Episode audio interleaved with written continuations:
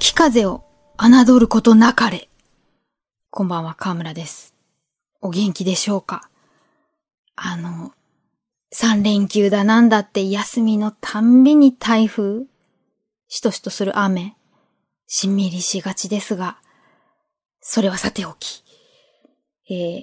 ここ何回か、これってこうだよねっていう日常に潜む法則といかないまでもありがちではっていう話をしていますが、そもそもこれを思ったきっかけは、あの、何回か言ってますが、5月に転職したんですね。この年で、1、いや、0からの再スタート。で、えー以前よりも、あの、小さい頃からこういう大人になっていきたいなっていう、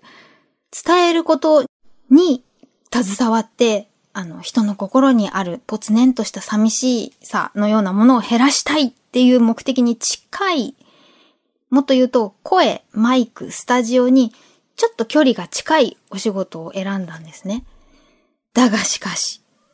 異業種からの再スタート、一からいろいろ経験させていただいて、そこに、あの、学生時代から、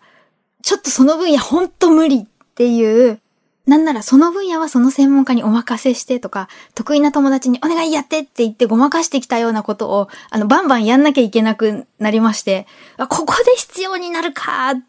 て、笑いながらずるむけた膝小僧をさすっているような状況なんですけれども、こう自分の好きに近づいた分、苦手も経験性にはならんのかという日々で、ふと思い浮かんだ言葉が、家福はあざなえる縄のごとし。これですね。なんだろう、そんな大行なことじゃなかったんですけど、あの、好きなものばっかり食べてないで苦手な野菜も食べなさいよぐらいなことを思ってたんですが、言葉ってするとこの言葉が思い浮かんでしまって、法則っていうか、これはもう古事成語ですね。で、私のめちゃくちゃ尊敬するお二人のエピソードがここで出てくるわけですが、マイナビニュース名言斜め切りにも載ってました。あの黒柳徹子さんがこの言葉を向田邦子さんから聞いたっていう話。で、えーこの記事によると、超簡単に振り返る向田邦子さんの人生。大学卒業して会社員として就職するけれども手応えのある仕事がしたいってことで、映画雑誌編集者、ライターを経て脚本家になって、ヒット連発。だけれども、これは妹さんの婦人公論のインタビューより、え癌になってしまって、どん底から這い上がって、左手で書いた小説が直木賞を取って、その後の作家としての足場を固めることになると。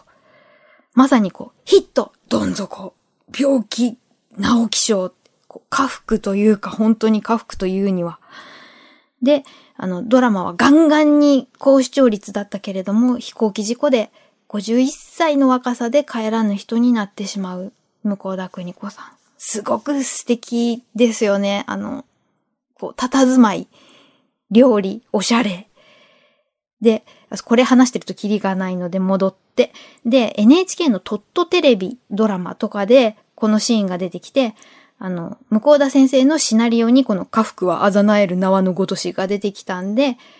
徹子さんにこの言葉の意味、幸せと災いは縄をより合わせたように交互にやってくるって説明した。で、徹子さんが、幸せだけの縄はないの？って聞いたけれども、ないのよって断言する、あの、向田邦子役の三村さんの凛とした表情が今でも私の頭に残ってますが。そしてこの名言斜め切りの記事は、この人生がっていうんじゃなくて、あの、向田小説が不倫を扱ったものが多いことと、語りたくないって言ってたご本人の恋愛について、文章は続いてるんですけれども、確か小学生ぐらいの時に、あの、ビートたけしさんも同じようなこと言ってたのを聞いてるんですよね、私。この幸せと不幸は代わり番号に来るみたいなこと。で、聞くたんびにゾッとして怖くて、あの、徹子さんじゃないけど、そういう考え方すると、次に不幸が来ちゃうって思って怖くて幸せ満喫できないじゃんってずっと思ってたんですけど、ここへ来ていろんな解釈を見てちょっとほっとしたっていう、まず、あの、ドマーニのこの言葉の解説記事。